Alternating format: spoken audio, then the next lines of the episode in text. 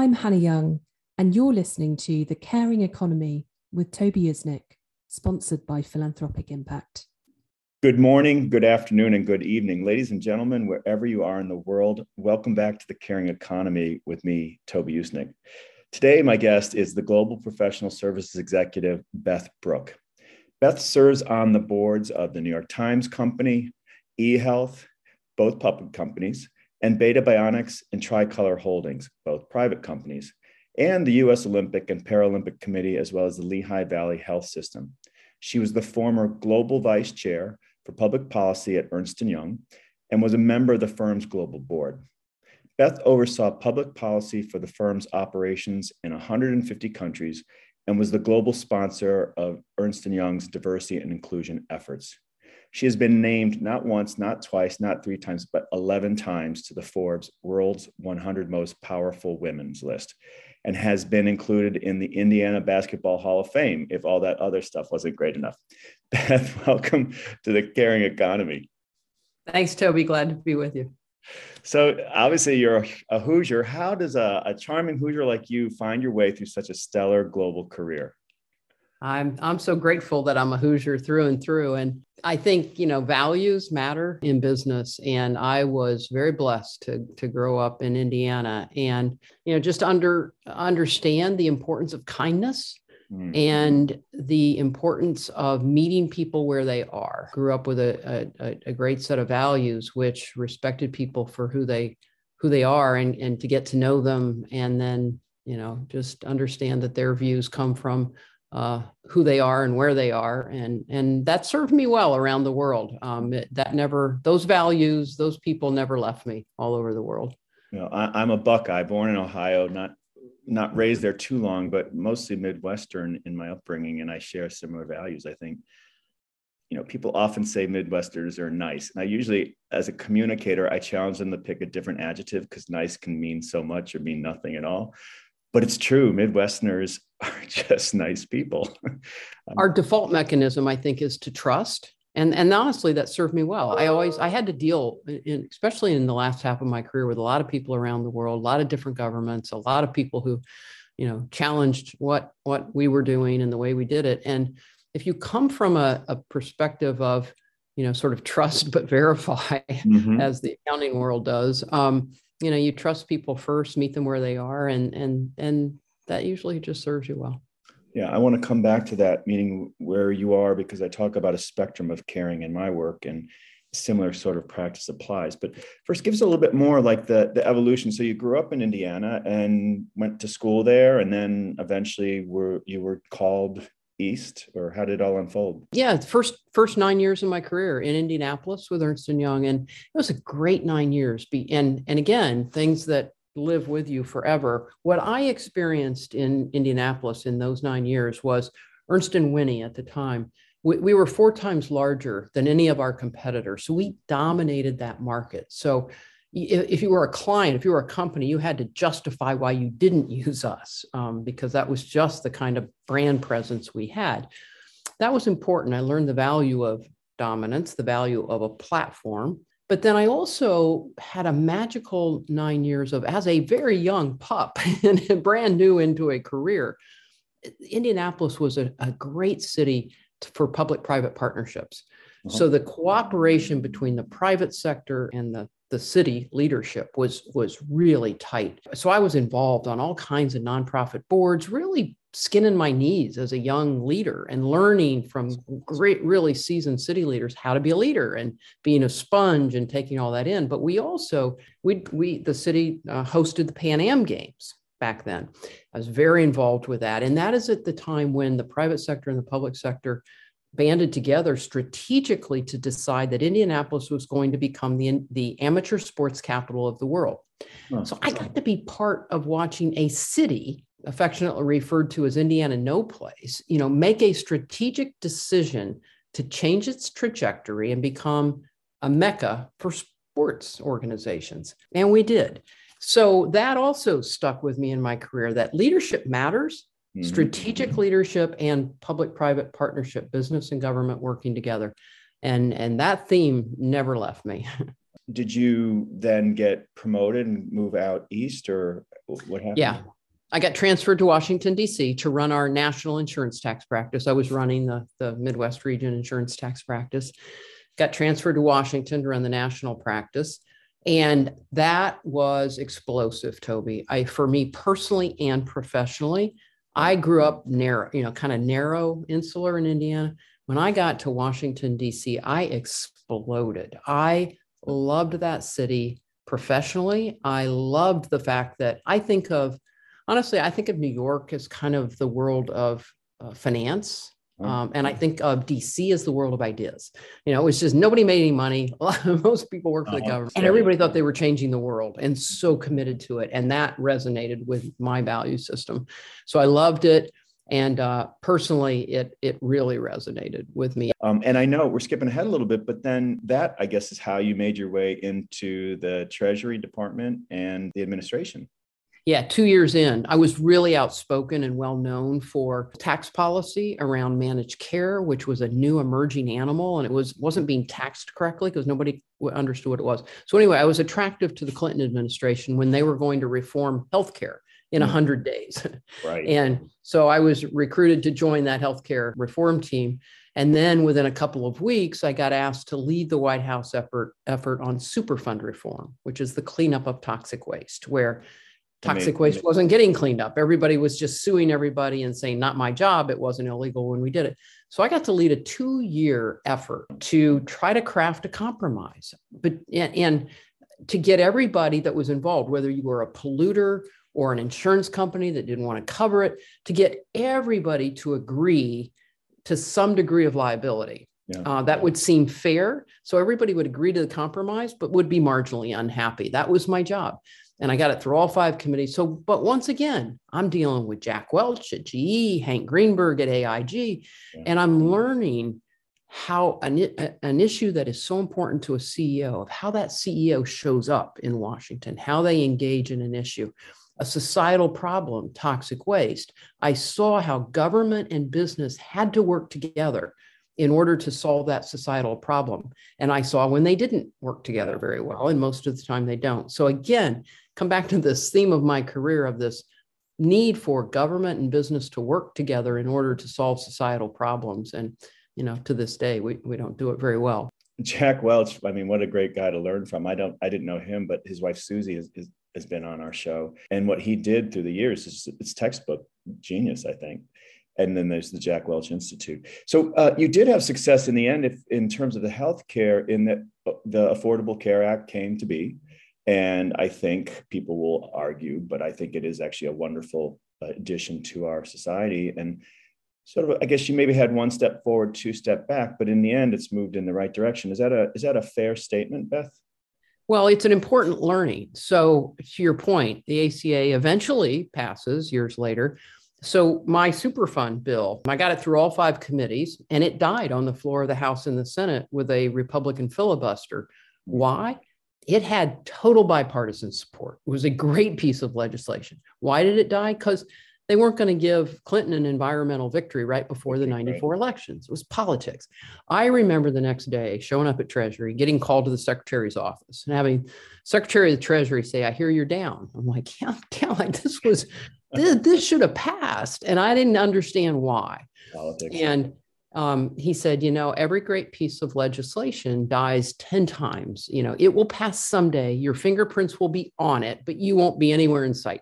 And, and it was important learning with this long-term view. And it's, I think, important for companies in, in long term value creation. It's trying to articulate your purpose for the long term, not just tied to the 90 day calendar, you know, the hamster wheel of 90 day quarterly earnings, but understanding how a company creates value for the long term. It, it helped me in that moment of mm-hmm. legislative failure to understand you have to take a long term view. And yes. good things do happen. Yes, and and that purpose. I mean, we both, I think, would say it's it's a higher purpose, right? It's not something that changes from season to season. But how how have you helped brands or individuals kind of define their purpose in um, in advising them? Well, I you know it's it's I think for companies it's it starts very simply. Uh, and we did this at EY, which is for years we described what we did. Mm-hmm quality in everything we do. We do all this great stuff. Never answered the question why we do it. Mm-hmm. You know, it's it's the why, not the what. Mm-hmm. and I think brands that get this right really start with why do we do what we do? And it's what employees and customers today and investors increasingly want to know. And I think that that's been the gift of the pandemic, which it is was a tipping point for employees, customers, investors to find their voice about why do they engage with a brand? What what is the brand? What's the why?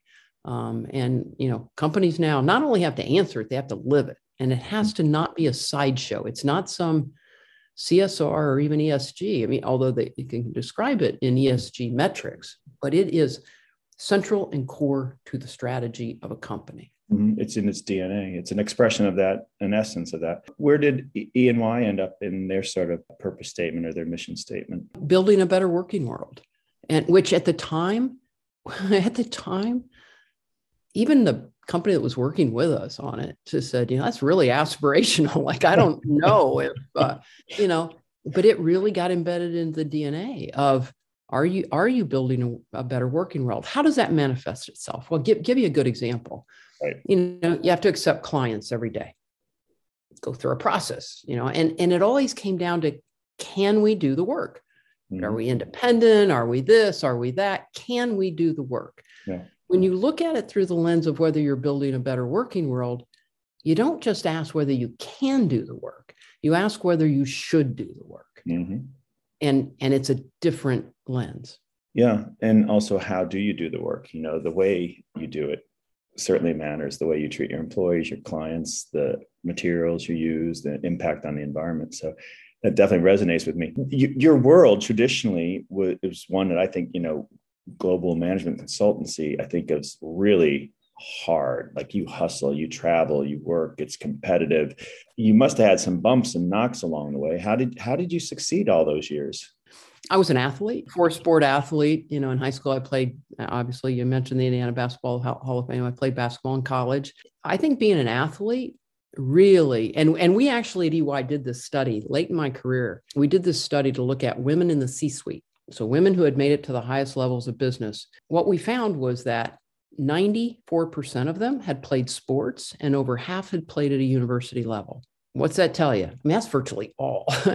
and, and it doesn't suggest causation, doesn't say uh, if a young girl is an athlete, they're going she's going to go on to be uh, very successful in business. What it does suggest, though, is causation, which is what it takes. The answer to your question: it takes a lot for a woman to to get all the way through the professional services um, mm-hmm.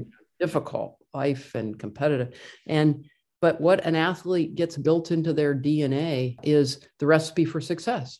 Mm-hmm. it's it's a clear recipe for success. Mm-hmm. yeah. Focus discipline hard work. Losing is just feedback. Failure is not an option mm-hmm. you know? So you know and you see this in athletes male and female in the work environment that they want to be coached. They want to be coached hard. They want to improve losing is just feedback to them. They don't crawl up in a ball and go home. They they just like tell me tell me i'll get better. I'll work you know I, they'll never go into a meeting unprepared. You don't go into a game just hoping you win. You actually try to you know be prepared and know everybody's view. So athletes are just wired differently. I think that was very impactful for me certainly early on joining ernst and Whinney in indianapolis as a basketball player in indiana.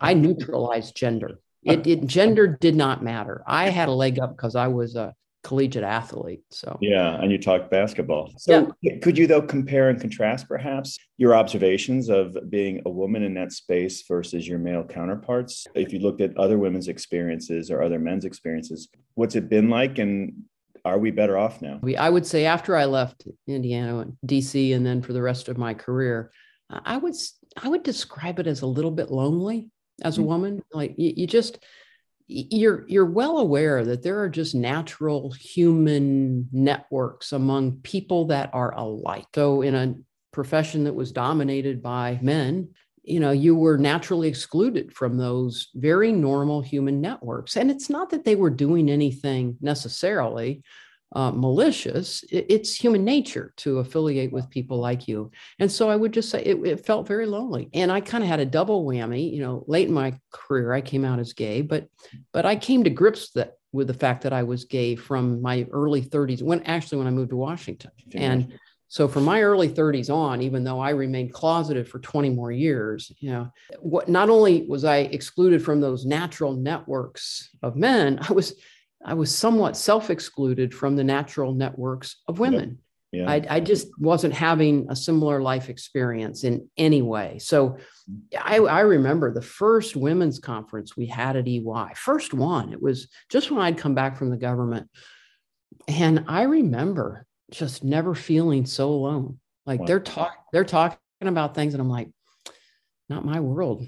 Yeah, right. it's just not my world. You're between two worlds in a sense. Yeah. So it's pretty lonely. Could you compare and contrast, you think, your experience then to say um, that of perhaps Black BIPOC professionals today or disabled folks or, or veterans? It seems to me that in the LGBT community, we've come a long way, the LGBTQ community, we've come a long way. We still have our work to do. We have to stay vigilant. But I think we're a little bit less marginalized today than maybe trans or Black professionals. And I wonder if that's if you share that sentiment and how we help make sure that their experience is better. I do share that sentiment. And everything you know just needs focus I, but i do remember when i came out and i'd been a longstanding attendee at davos the world economic mm-hmm. forum but now now i'm out and mm-hmm. so you know at, at, this particular world economic forum meeting in in davos i'm thinking i wonder i wonder who the other lgbt yeah, executive global world leaders are i wonder yeah. so i go you know i kind of try to find them there were six of us, six out of all the world leaders there, you know, however many thousand, you know, 2,500 people there, six. And we worked behind the scenes with the World Economic Forum for six years uh-huh. to get LGBTQ issues onto the main stage and kind of into the mainstream within the World Economic Forum. Six years, six of us who were, you know, at the most senior ranks of the companies there, six corporation multinationals working together behind the scenes. I remember Vice President, when he was Vice President Biden, uh, coming to Davos one year, he met with the six of us privately. And he said, Thank you for what you're doing. You, as multinational companies, can change the world on this issue in ways the government, including the US government, cannot.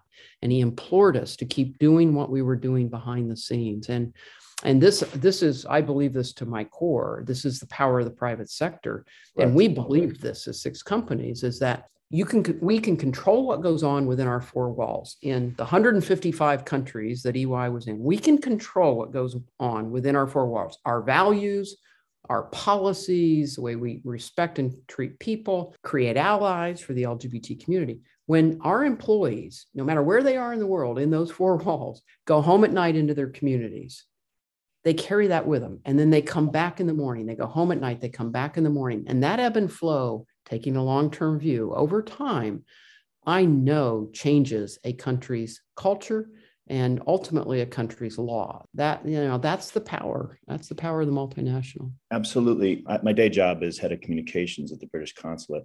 And a few weeks ago, we had Lord Herbert in. The government was, was doing to uh, called Safe to Be Me, and it was an LGBT conference convening 160 mm-hmm. nations from around the world, the first ever of the scale.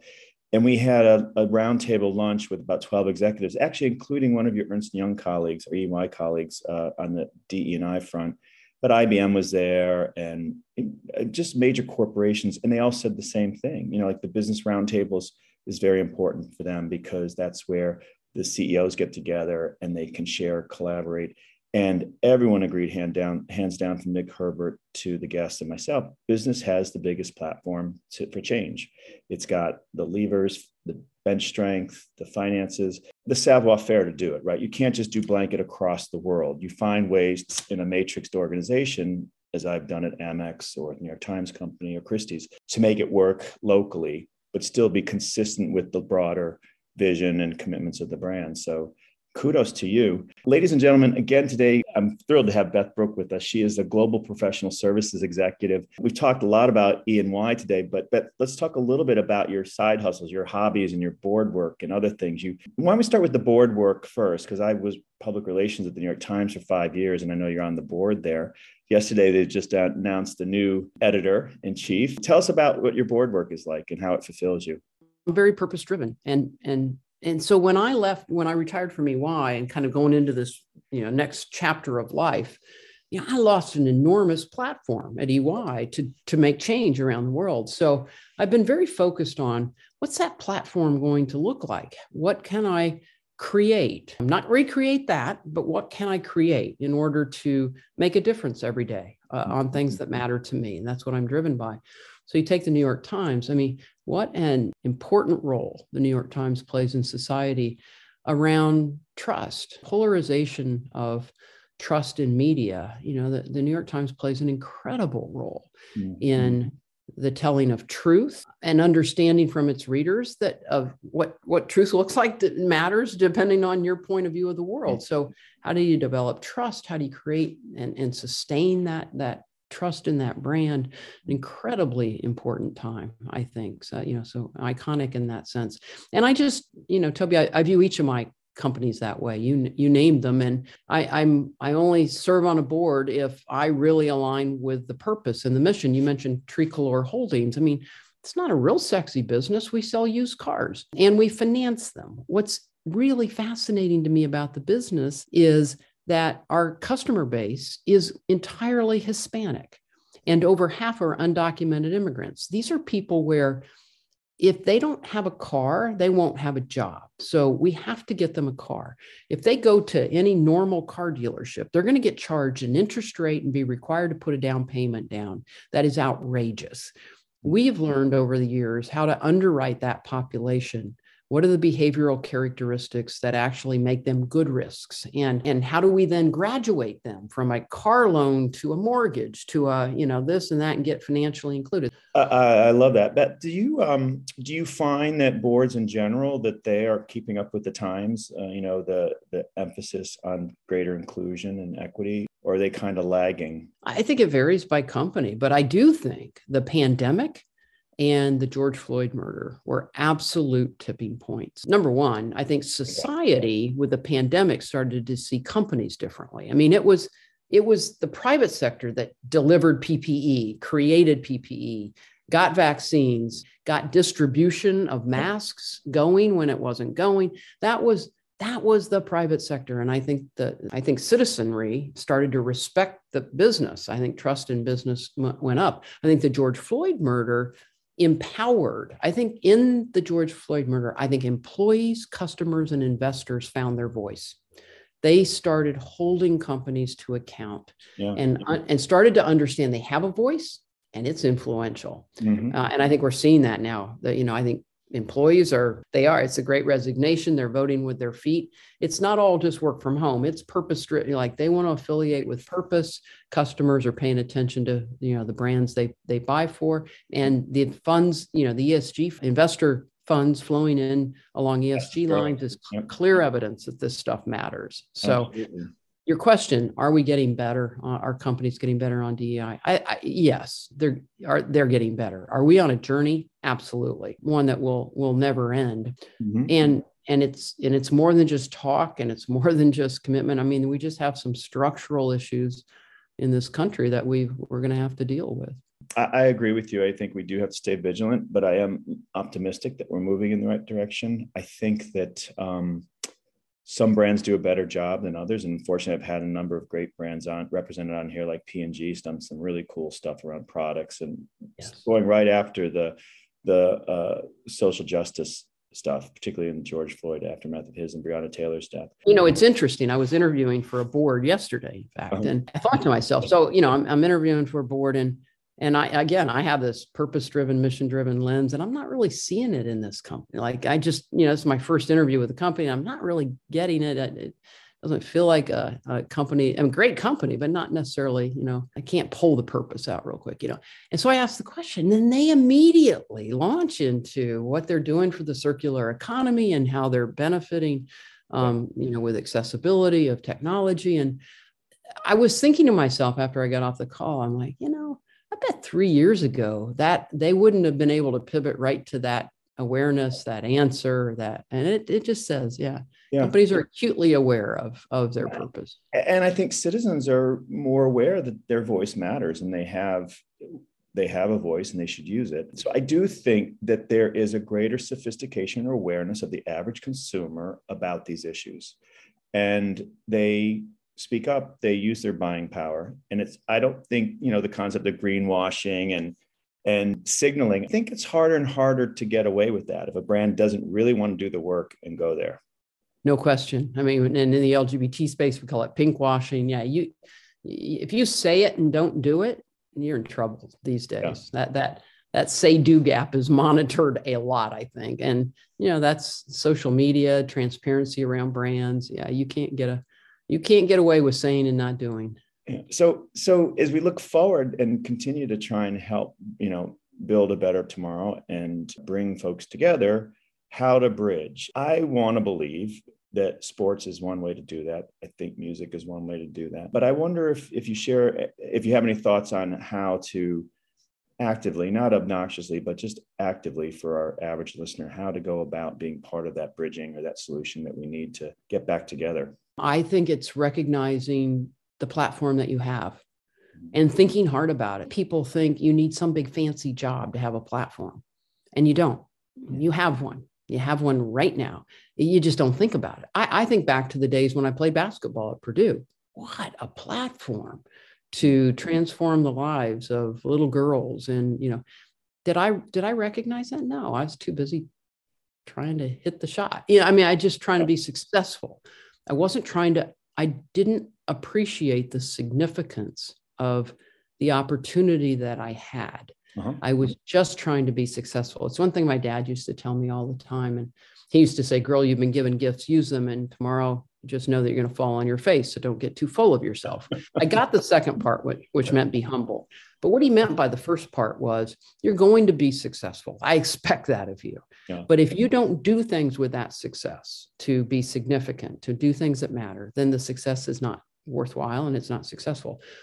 I think everybody in their daily lives, whether as an employee, as a you buy you buy things. I know you buy things. You know, as an investor, if you're investing, you have a platform, and how you choose to use it is up to you. And I think people oftentimes think too small. They just think too small about the platform that they have. At EY, I'll never forget. It was a pivotal point for me. I went out to dinner one night with a friend, and she looked and this is i'm you know busy i'm mentoring i'm trying to mentor individual women plus do my job and she looked across the, the table from me at a restaurant and goes you know you don't do enough for women i'm like what like how can you say i don't do enough for women i can't do any i'm like i got angry about it and then i went home that night and i'm like you know what i get it i know what she meant I was a global executive all over the world dealing with governments and I'm mentoring individual women. I could change the world for women if yeah. I put my mind around it. I had the networks. Yeah. And and so it totally threw me into a different gear. The point being, any that's an extreme example, but the point being, I was playing small. Yeah. I, I was I was really playing small versus thinking about the impact that I could have if I put my mind to it. When you had that aha moment, then did you start to apply it big time. I, I just started to try to change the world for women. And I went through this whole thing. And this is back when Hillary Clinton was running for president her first time and, you know, changed the whole dialogue from women as victims to women as economic engines of change. Mm-hmm. Coming out of the global financial crisis, 08, 09, I don't know if you remember, but it was all, you know, the global financial, all these men sort of led us off the financial cliff. Mm-hmm. Who was behind the scenes trying to get us to crawl back. It was women.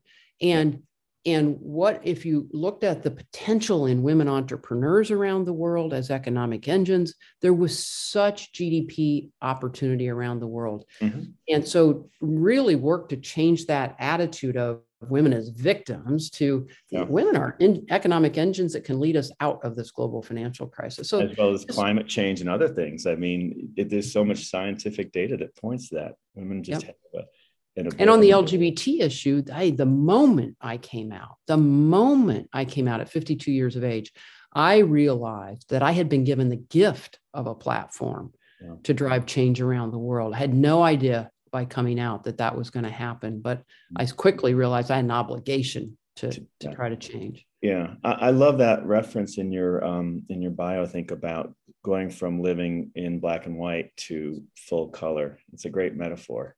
Yeah. Beth, it's been so great to have you. I, would love to have you come back. I feel like we've just scratched the surface, but I want to just maybe close, let you have the mic, last words of advice, tips to either jaded professionals who've been exited or young kids who are starting out their careers. Well, I would I would just say um, it's similar to my coming out message, which was you're valuable because of your difference, not in spite of your difference. And what makes you valuable is all of your differences. And that message came from me as I, I, didn't come out to wave my hand and go, Hey, I'm gay. I came, I, my decision to come out was the, my message was about, look, yeah, I'm gay. You know, that's, that is what it is. I'm not entirely comfortable with it, or I wasn't at the time, but, but the point to these gay teenagers who the society, society rejects and makes think lesser of it. It's like, you are valuable because of your difference. I, I at EY, I joined a very male dominated profession, extrovert dominated profession. I'm an introvert. Republican dominated profession. I'm a Democrat. You know, like I was different in so many ways at EY, and they embraced me. I was always over here in left field when everybody else was in right field. I just, I probably drove them nuts, but they knew that that was my value. I was going to see the exact same problem from a very different perspective and bring a whole different approach to it. And so my message to the to the young people is just you know society is always going to make you feel a little bit lesser. Um, let them uh, just know that you're valuable because of your difference, and you need to bring your difference to the table. Don't try to be like the majority norm. Be you because that what that's what makes you valuable. And over time, if you just try to be someone else, you're not you're not going to be you're not going to achieve your full potential. Let them be them, and you be you. Well said. Beth Brooke, thank you so much for joining us on the Caring Economy. Ladies and gentlemen, Beth is a global professional services executive, a board member, humanitarian, and a great jock as well. So, Beth, please come back. Thank you for listening to The Caring Economy with Toby Usnik. Please share your comments and questions with Toby via Twitter at T Usnik or LinkedIn at Toby Usnik and thank you for sharing the caring economy with your friends and colleagues.